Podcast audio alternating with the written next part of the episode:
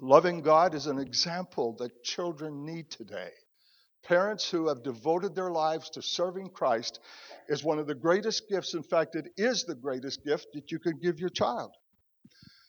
Psalm 127 Unless the Lord builds the house, the builders labor in vain. Now, notice it doesn't say, unless we ask the Lord to help us build the house.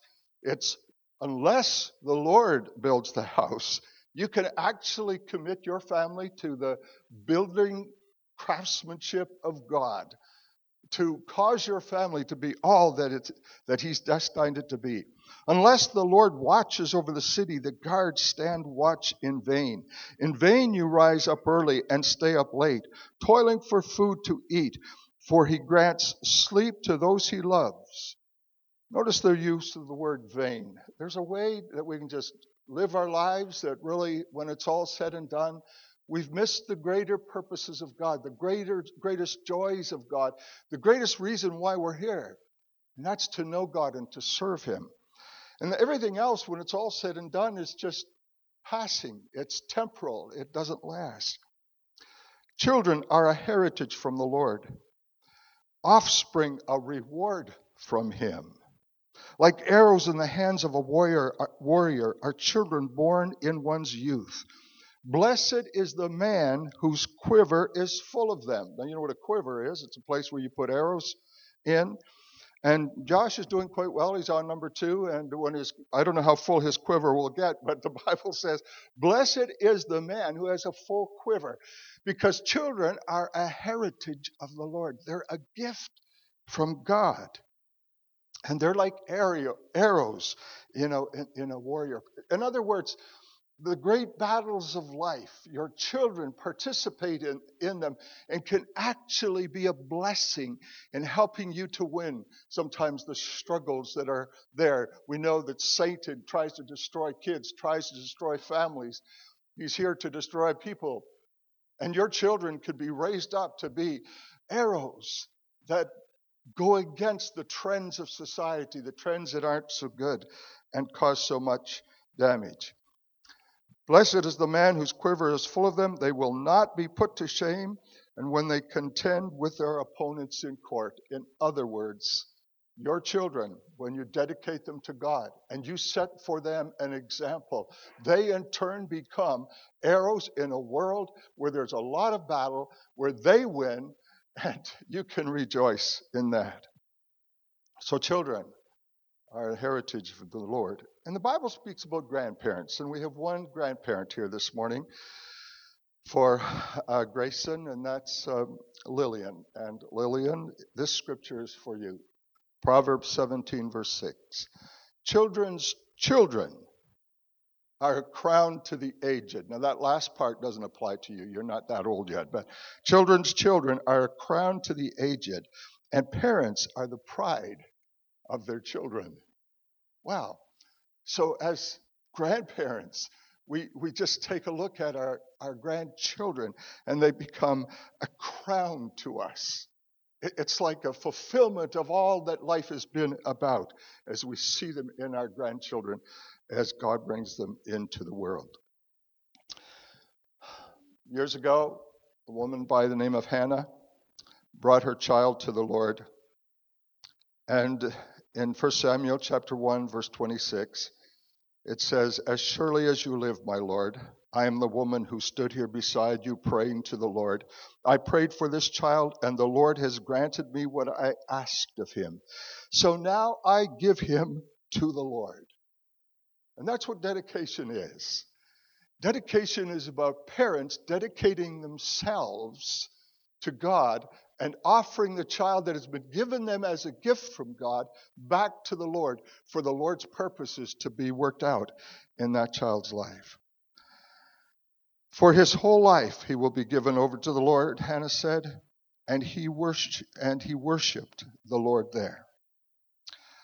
Jesus was brought to the temple for dedication.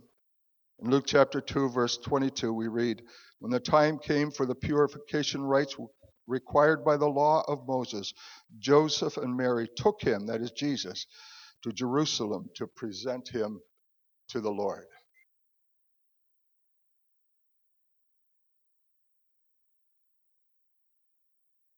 Baby dedications. I, I love baby dedications. It's just so wonderful to hold a baby uh, in your arms when you're as old as I am, and uh, our grandchildren are all grown, and we don't really have the opportunity to do that very often. And I get to do that twice more, uh, three times. Actually, three dedications in the offing. Wow. Um, we just have to wait for them to be born. And uh, actually, one is born, and we're going to have a dedication uh, two weeks from this morning.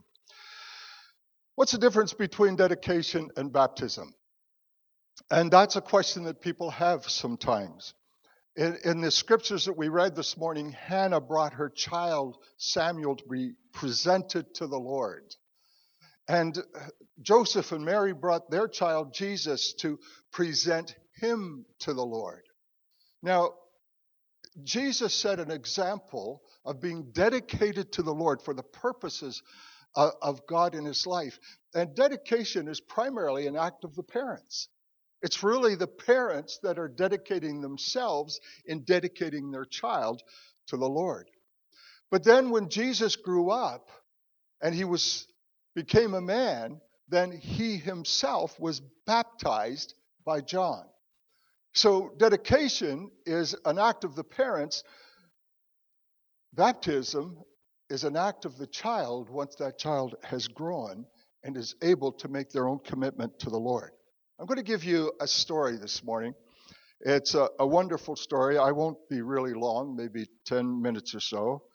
Um, but it's from John's Gospel, chapter 3. And this is specially dedicated to those who are being baptized today. And it gives you just a little insight as to what is really taking place.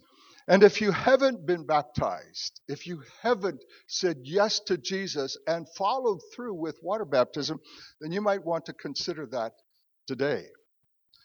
It says there was a Pharisee, that's a religious leader, uh, very, very um, strict religious leader who followed all the laws of the Old Testament. He was a man named Nicodemus who was a member of the Jewish ruling council. So not only was he uh, a Pharisee, a religious leader, he was also a political leader, a civic leader. He was part of the ruling council. And he came to Jesus at night and said, Rabbi, which means teacher. So he recognized in Jesus there was something special about this man. He said, We know that you are a teacher who has come from God. For no one could perform the signs you are doing if God were not with him. So he, he's coming into, he had seen the miracles of Jesus. Uh, people who were blind get healed, and people who were uh, lame walk, and, and uh, the deaf that could hear. And, and the fame of Jesus has spread all through the land. And so he said, we, only, only someone sent from God could do these things. And uh, Jesus replied, very truly, so he's emphasizing this. He's saying, Nicodemus, all the things you've learned as a religious leader, as a political leader, all the things that you've practiced and believed in, they, they were, those things were true, but there's something missing. And it's the most important thing of all. And so, very truly, this is the most important truth, in other words. No one can see the kingdom of God unless they are born again. And there's a, a, an expression that those who've experienced what Jesus was talking about know exactly what it is. Know how it transforms a person's life, how it changes you from who you were to someone who is new. You wanna look the same, you, you know, you're still from the same family and everything, but there's something that's happened on the inside. You're born again. And, and and the response, how can someone be born when they are old? Nicodemus asked. Surely they cannot enter a second time into their mother's womb to be born. It seemed like a ridiculous thing that Jesus had said. How, how do you, how are you born again? So Nicodemus understood being born as something that was physical, natural, being born as a baby into a family. And, and how could you be born again? You only get to be born once. And Jesus said, Very truly, I say, I tell you, no one can enter the kingdom of God unless they are born of water and of the Spirit. Now, water refers to baptism and all that baptism represents. So, water baptism is a physical response to the invitation of Jesus to accept him as Savior and Lord and to change their life. And to be born of the Spirit is the supernatural power of God that comes into a person's life to give them a brand new life. Wow. Water and the Spirit. You see, there's a spiritual need in all of us. That spiritual need comes because of something called sin that separated us from God. The Bible tells us all have sinned and we've come short of the purposes for which God has created us. We've come short of the glory of God.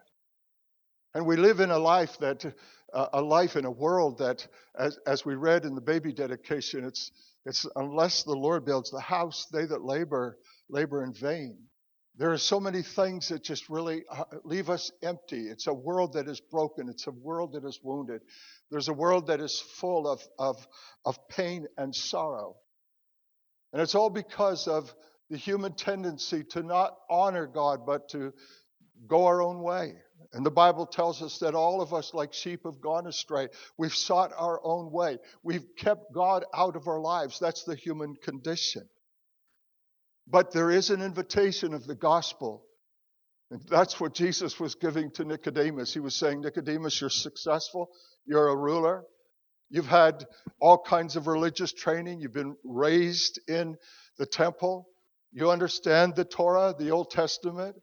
But there's something missing, something that none of those things can provide for you. As good as they are, they must lead you to a personal relationship with God through the born again experience that is made possible by the Spirit of God bringing Jesus into your life. If you're born again this morning, just take a minute to give the Lord a praise offering and thank Him for what He's done.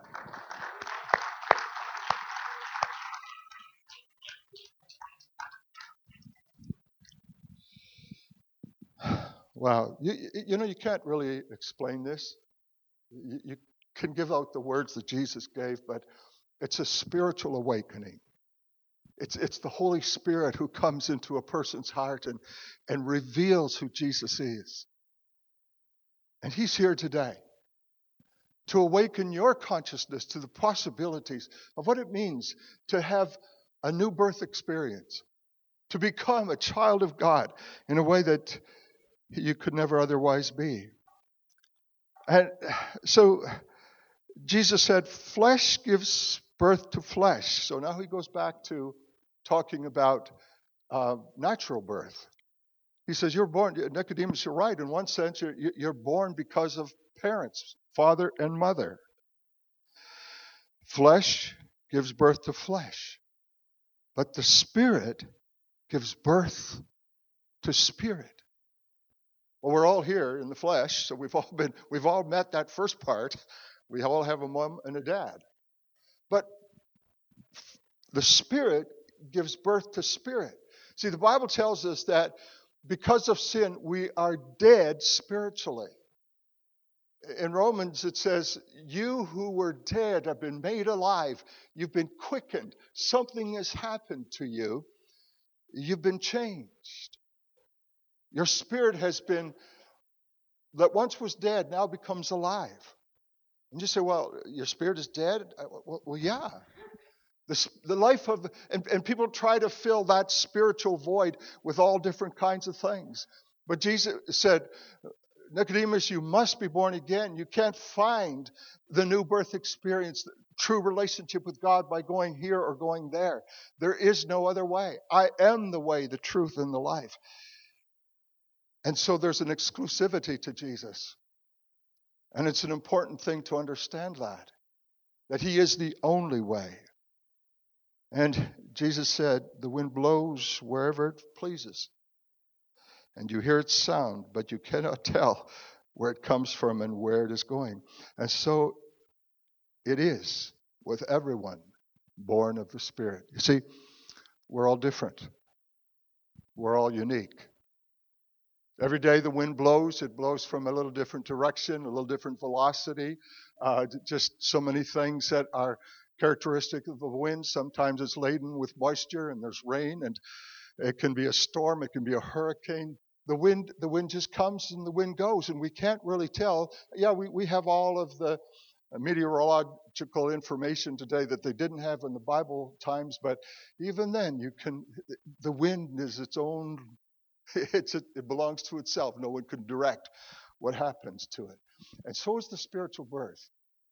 God comes into your life and he sees you as a unique individual, as a person who is different than everybody else, even though we're all the same. We all have the same spiritual needs. We're all sinners who've fallen short of the glory of God. And yet each one is precious and unique and, and different in their own right. And God comes to us specially as a purpose for us. He has a calling on our lives that's unique, it's individual, it's special. And gently, He brings the wind of His Spirit, the, the breath of God Himself, into our hearts. And He speaks, I love you. I died for you. I, I gave my life for you.